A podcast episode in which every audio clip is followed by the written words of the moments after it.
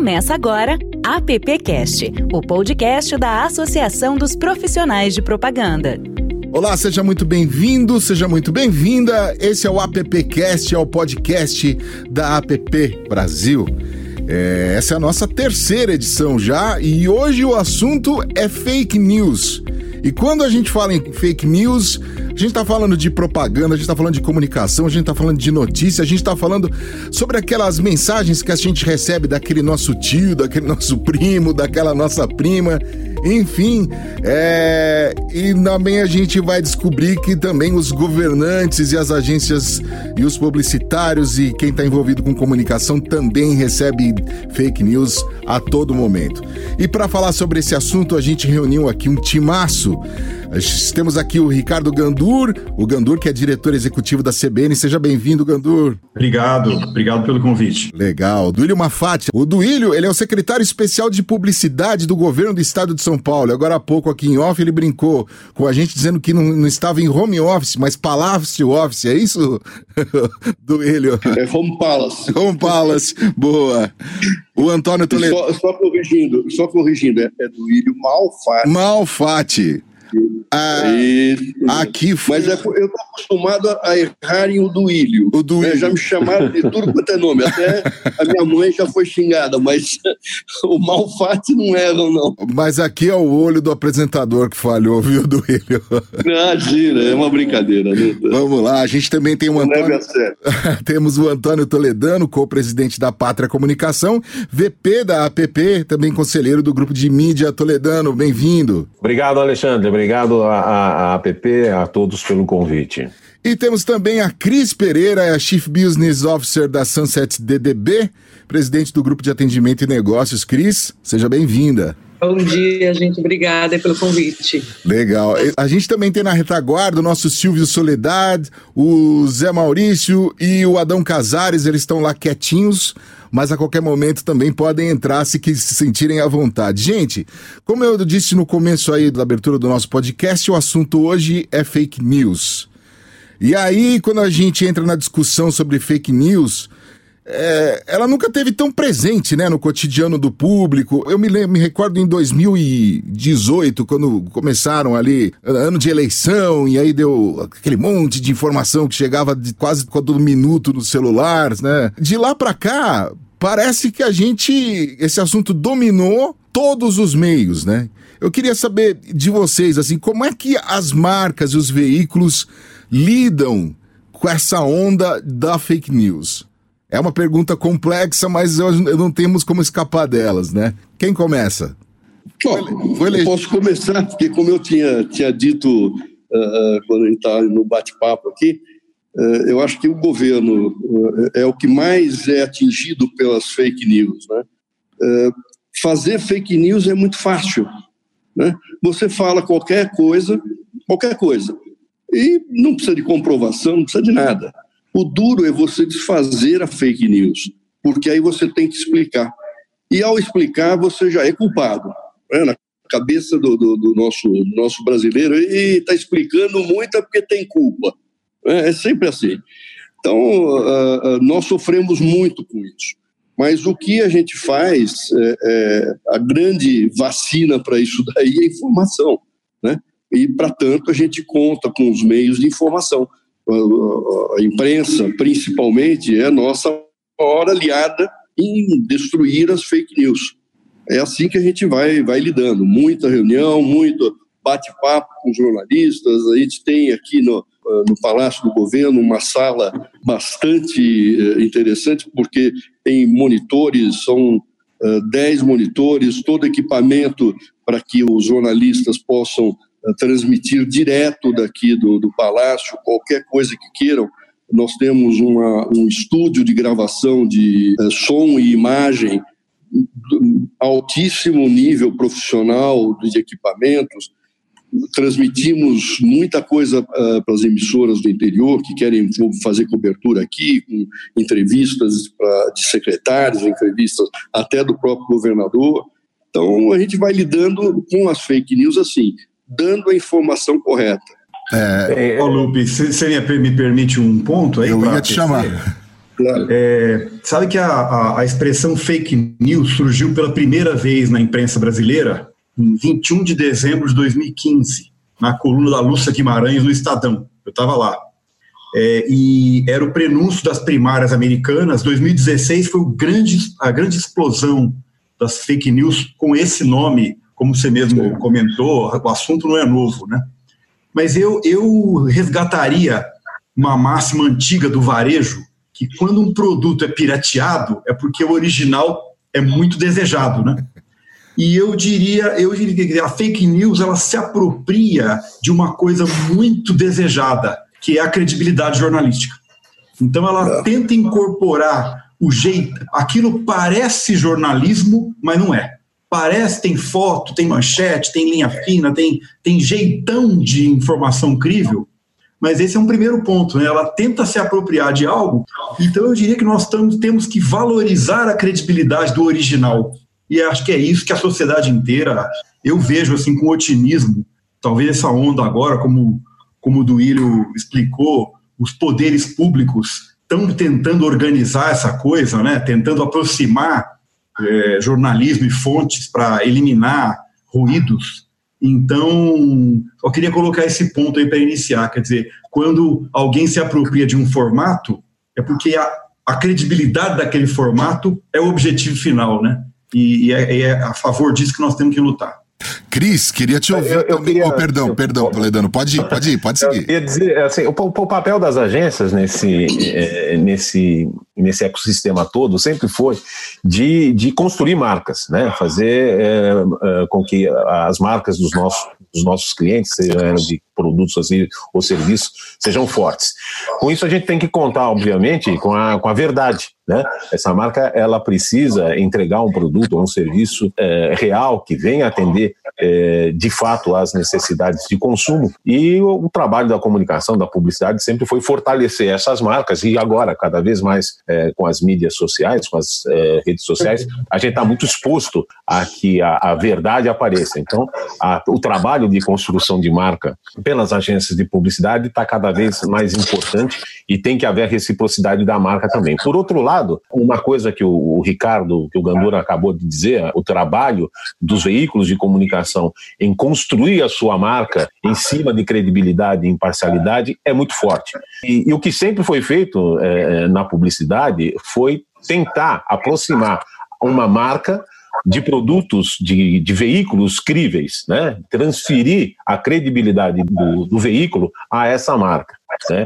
É, hoje, na agência, o que a gente tem procurado fazer, e agora mais do que nunca, é reforçar é, esse elo, ou seja, tentar aproximar as nossas marcas, as marcas dos nossos clientes, a veículos que entreguem efetivamente credibilidade. Né? É, o, Alexandre começou a falar né, do, do, do, WhatsApp do tio, né? justamente as redes sociais foram as que mais disseminaram as fake news. Elas sempre existiram, né? embora é, o termo fake news, como o Gandur disse, tenha aparecido em 2015, as notícias falsas e boatos sempre ocorreram. O que acontece é que hoje, através das redes sociais, isso se viraliza né? e se dissemina com uma velocidade muito maior. Né? É. É... Eu, eu só gostaria, concordo com o Toledano, concordo com os pontos levantados aqui, e falando também é, do papel das marcas é, nesse momento especificamente, né, que a gente precisa colocar as marcas mais como um servidor da população. Eu entendo que existe um momento aí onde a marca está se colocando nessa parceria com, com veículos incríveis e de credibilidade, mas ela também está se dando uma voz de informação, de qualidade de informação, de prestação de serviços para que aconteça essa é, é, essa afinidade, né? Então, para que não fique, que as marcas não fiquem misturadas nesse nesse mundo de fake news. E eu acho que eu estou até orgulhosa porque eu estou vendo marcas fazendo isso de uma maneira séria, preocupada com o momento que a gente está vivendo, né? Então eu estou vendo menos marcas oportunistas, que isso é uma surpresa, né? Porque é muito fácil nesse momento surfar uma onda oportunista e se declarar aí apoiando a população de uma certa maneira que não é de fato. Então eu estou vendo que as marcas, até por causa das redes sociais, tudo que elas estão se propondo a fazer, elas têm que mostrar o resultado, elas têm que mostrar que está sendo feito, né? Elas estão muito preocupadas com, peraí, mas como é que eu mostro o meu resultado final? O meu KPI uh, eh, nessa ação ele vai ser testado, né? As redes sociais elas não deixam nada impunes, né? Então, se você se compromete com a população em relação a uma determinada postura, uma determinada postura, é, eu vejo as marcas hoje tentando fazer isso de uma maneira muito séria e, e de fato, eu, eu concordo com o Toledano, as agências estão participando de uma forma mais relevante, mais estratégica com seus clientes hoje. É, até porque hoje o, o consumidor ele é muito, digamos, empoderado, vai, principalmente nas redes sociais. E aí ele acaba criando ali a sua própria, é, enfim, a sua, a sua, própria história ali em relação àquela marca ou aquele veículo de comunicação ou aquele jornal, enfim. Né? E, e se proteger disso obriga muito que marcas, veículos tenham que ter uma nova estratégia aí para lidar com esse, com esse consumidor que criou ali seu próprio universo e que as marcas que agora tem que correr atrás ali de, de dizer, não, calma, não é bem isso, não é assim, não é assado. É, é eu, eu, exagerei, gente? Eu, eu vejo como observador, é, na linha do que a Cris e o Toledano comentaram, a, as marcas é, construindo uma empatia muito grande nesse momento, né? Uma coisa que. Então, assim, olha, eu fechei minha revenda, mas é para proteger meu, meu, meu funcionário, proteger você, estou atendendo online e estou me preparando para quando eu voltar eu estar tá junto com você de novo, né? Uma, e é uma coisa assim, eu concordo com. com, com não, não vejo oportunismo. Eu vejo uma. São, tem uma, uma coisa de dentro, assim, que, é claro, a marca não fala sozinha, quem fala por ela são as equipes que trabalham, né? Eu sinto isso na rádio. As pessoas na operação estão tocadas desse, nesse momento. Tem uma solidariedade espontânea, assim, uma coisa muito rica mesmo no ambiente de trabalho, né? Então isso, é. eu, eu sinto isso nas campanhas, no, é no detalhe. Hoje, hoje eu, eu, acabei de ler agora uma, uma entrevista do, do Washington Oliveto no UOL. Ele diz duas coisas interessantes, né? Ele diz que agora não é a hora do, das marcas é, venderem, é a hora das marcas informarem. Não é a hora das marcas persuadirem, é a hora das marcas prestarem serviço. E ele conclui um negócio bem bacana, diz que, uh, no meu ponto de vista, né, de que o mundo vai sair dessa epidemia é, menos poluído e menos poluente. E é bem provável que a publicidade também saia dessa pandemia menos poluída e menos poluente. Né? Até porque, desculpa, Toledano, as relações eh, mudaram, né? Mudaram muito. Completamente. Né? E hoje você começa a enxergar o seu negócio de uma outra forma. Né? Você vê que é possível você trabalhar em home office, é possível você não ter um, um, um prédio de escritórios de mil metros quadrados, é, falando um pouquinho de, de, da publicidade, a publicidade empobreceu, infelizmente, eu sei disso, né, que as verbas encurtaram, as coisas estão, estão caminhando para um outro rumo e é uma acho, no meu entender, que é uma hora de reinvenção da publicidade, né, que não é, não é o assunto do momento, mas, mas é, é eu acho que é um momento para que as, as agências eh, se reinventem. Agora, como eu disse no início do, do nosso bate-papo, eh, eu acho que para você combater fake news, a melhor vacina, reafirmo, é a informação e é por isso que nós temos é, feito muita coisa, exatamente para que o consumidor, o nosso consumidor, que é a população, né, nós lidamos com é, pelo menos 46 milhões de pessoas que são é, a população do estado de São Paulo. É, ao lidar com essa população, a gente tem um problema muito sério quando você vem com fake news vinda do próprio presidente da República. Né? Ao mesmo tempo que um ministro da saúde diz não saiam de casa, vai aumentar o, o número de casos grupo de Covid, por favor. Ontem isso, né? não estou inventando, Fantástico deu isso. O presidente vem e diz: Não, eu estou achando que está diminuindo, eu acho que não tem tanto problema, porque essa gripezinha, porque. Você entendeu? É um pouco diferente do que lidar com marcas, né, produtos. Uh, o produto você pega na mão, você vê se ele tem qualidade ou não, na maioria das vezes. Uh, aqui é, é, é, uma guerra de informação e a gente lida com a, a criatividade das pessoas em criar maldade, né? que é uma energia do mal, isso daí, é uma energia do mal. Então a gente tem, tem uh, problemas sérios nesse sentido. Como é que lidar com isso, né? Eu tenho uma pergunta para vocês quatro, então, porque vem bem ao encontro do que o nosso Duílio acabou de falar. O que, que, é pior, então? É desinformação ou informação incorreta? Parece a mesma coisa, só que não é, né? Não, não é mesmo. Desculpa, pode falar. É, é, não, eu acho que pior, o que geram essas duas coisas é a necessidade de venda. Né? O pessoal não se preocupa em ser verdadeiro ou, ou prestar serviço.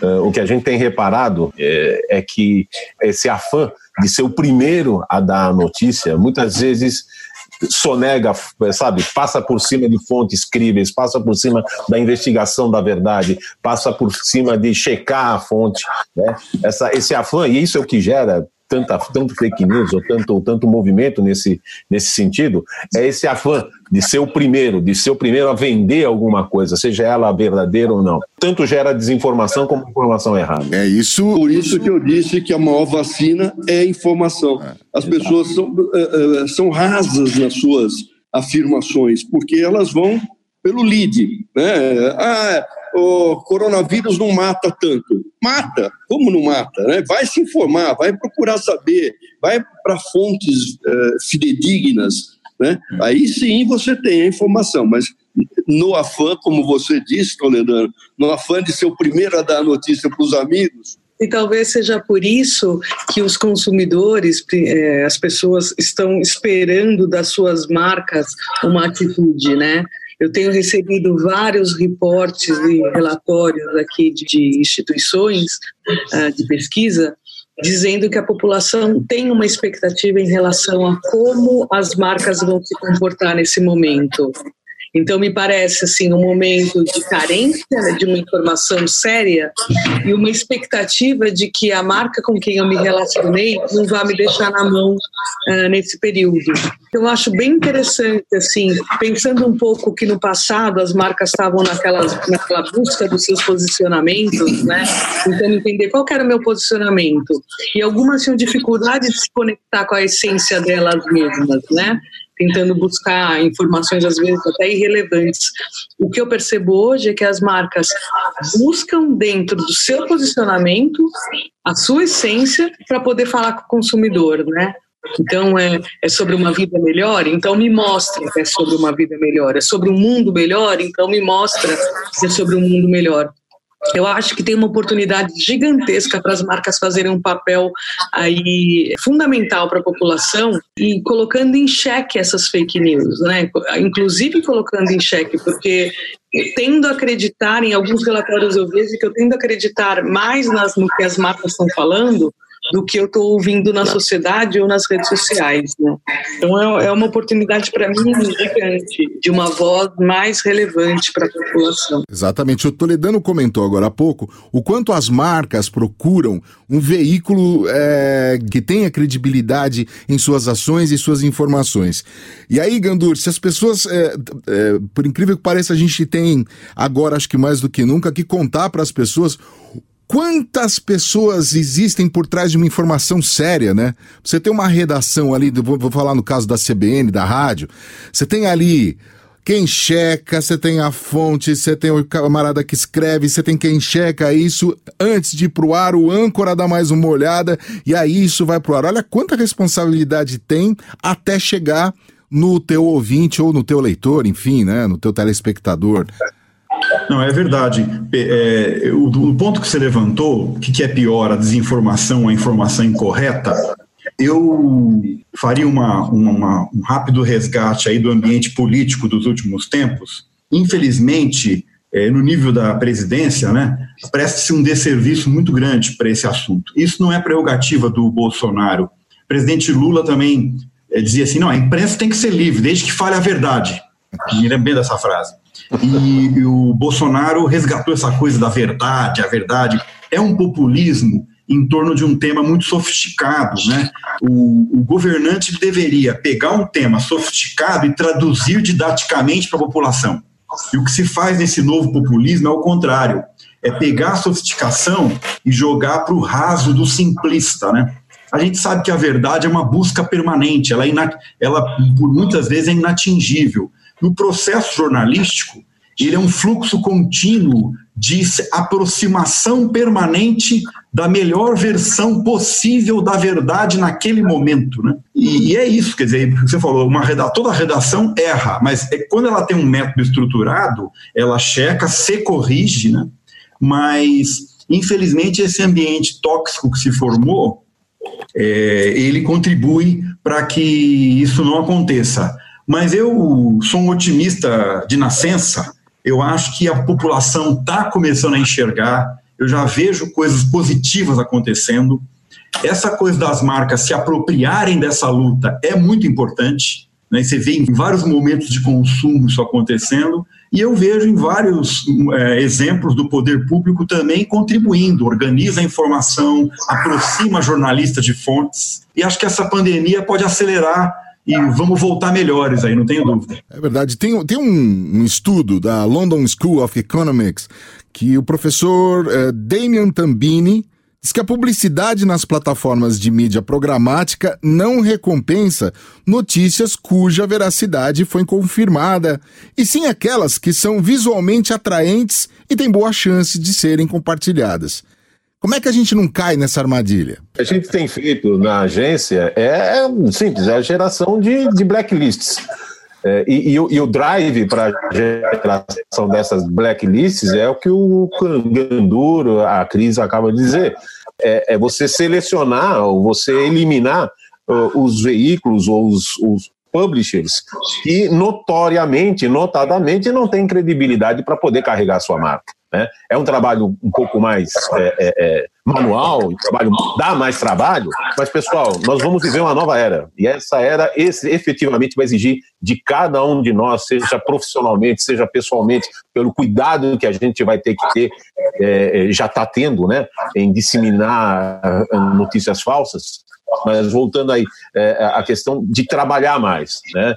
Uh, a mídia programática ela precisa ser muito bem pensada, ela precisa ser muito bem trabalhada e, e, e, vai dar mais trabalho mesmo, né? Só deixar um robozinho é, fazer a programação de mídia para você não. E já existem, né? Já existem aí ferramentas e mecanismos para que isso seja é, atendido né, de maneira segura. Hoje mesmo você já não consegue mandar a mesma informação para 500 grupos no WhatsApp como era antigamente, né? Então hoje você manda um, no outro você já tem que, você já vai pensar, será que eu mando para esse grupo? Porque não dá para você simplesmente ir lá marcando grupos e soltando notícia, né? Dá mais trabalho, né? Dá mais trabalho. Muitas plataformas, a OLX, por exemplo, que é uma marca que eu trabalho, ela cuida, inclusive manualmente para que palavras que orientem a população de uma maneira equivocada sejam excluídas da busca, né? É, uhum. o próprio Google está fazendo isso também, excluindo da busca palavras que possam levar a equívocos ou duplo sentido. Então, eu acho que, diferente do, de um passado aí não tão distante, as plataformas de comunicação elas tomaram para si essa responsabilidade. Elas perceberam desde época das eleições nos Estados Unidos, né? E elas têm uma responsabilidade gigante com essa é, disseminação de informação errada, equivocada, né? E que elas vão ser responsabilizadas por isso. Elas não estão lá simplesmente para, ah, compartilhei uma informação, não tenho culpa. Não, tem sim, tem responsabilidade e vai ter que pagar por isso. Então, elas estão muito mais atentas, não só da parte jurídica, mas também da parte humana, né? Acho que no final das contas tudo pega pela, pela punição, né? Infelizmente vai por aí, mas no final das contas, para você até para essa punição, você tem que ter um entendimento humano aí do que pode ser é, lido ou tido como um equívoco, né? Como uma, uma má intenção, né? Não foi bem intencionado. Então é, é uma responsabilidade sim, e ela está sendo compartilhada. Isso é importante. Realmente o WhatsApp, por exemplo, já dificultou bastante isso daí, como a Cris falou. Agora nós temos outras plataformas aí que estão que não estão tão assim dificultando as coisas, né? Você pega um Twitter e o Twitter aceita muito robô. Né? Nós vimos aqui, a gente, claro, a gente monitora todas as notícias, todas que saem por todas as redes sociais, e, e a gente vê quanto que tem de opiniões feitas por robô.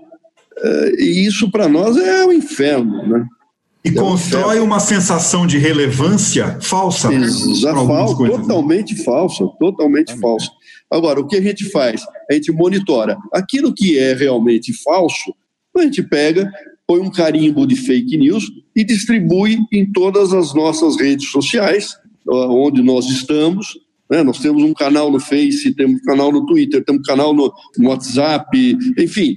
E aí, no, no próprio site do governo. A gente põe um carimbo de fake news e solta. Né? Mas até aí é difícil, viu? É muito Eu difícil. acho que como acontece em vários setores, o, o, o, pêndulo entre quantitativo e qualitativo, ele vai oscilando ao longo da história, né? É. acontece com vários setores isso, com alimento, gastronomia, informação, varejo tal. Eu, eu vejo em alguns, essa, o Toledano citou a programática, né? Antigamente a relevância era dada pelo impacto e pela repercussão qualificada. Você fala, puxa, o veículo é formador de opinião. Mais, mais, recentemente, a relevância passou a ser dada pela quantidade de compartilhamentos, likes é, e tal. Mas eu vejo, de uns tempos para cá, você não vai abandonar nunca nenhum nem outro, mas eu vejo algum equilíbrio voltando aí para essa análise. Não sei se Toledano concorda com isso, a Cris. Não, concordo, é verdade. Assim, é, é, é, há algum tempo, eu, eu, como técnico de mídia, vamos dizer assim, né, minha formação sempre foi na área de mídia, eu sempre considerei, se a gente pensasse em termos de mídia eletrônica, não só o GRP, mas uma, uma, um termo que, que, a gente desenvolveu chamado que é o QRP, quer dizer, a qualidade daquele veículo, daquele programa, da, daquele meio de comunicação. Não, não, não se, se ater especificamente à quantidade, né, a números frios, e sem analisar a qualidade daquela informação, a qualidade a quem você está associando a sua marca. Gente, vamos caminhando para o final. Eu sei que vocês estão com uma agenda super apertada e, por incrível que pareça, depois com essa história de home office, parece que todo mundo ficou com a agenda mais apertada ainda, né?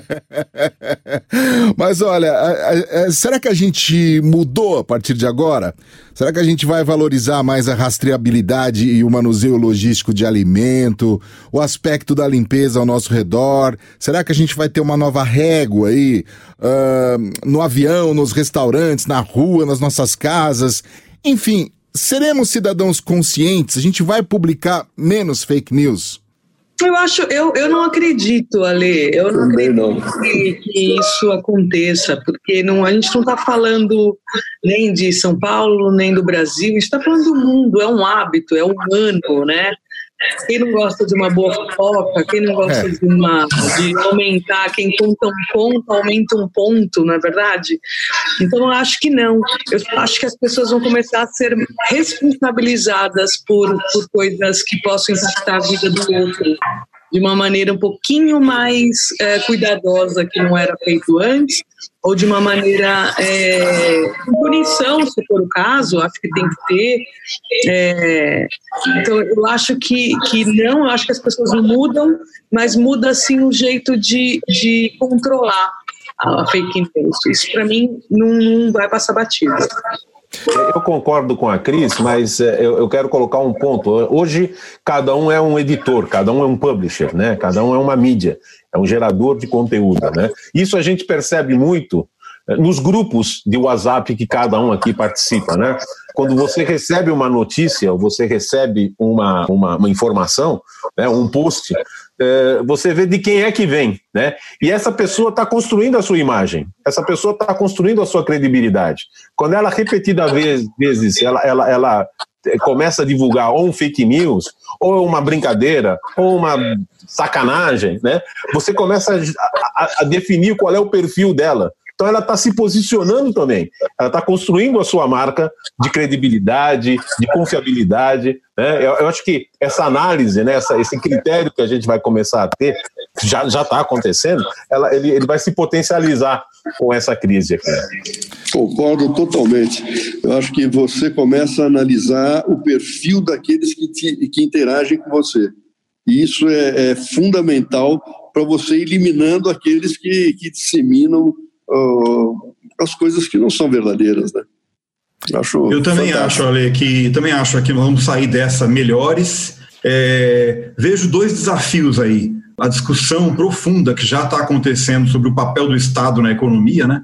Porque a gente vinha num liberalismo aí dominante, com os quais a gente modernamente concorda em termos de liberdade, de iniciativa, livre iniciativa, empreendedorismo. Né?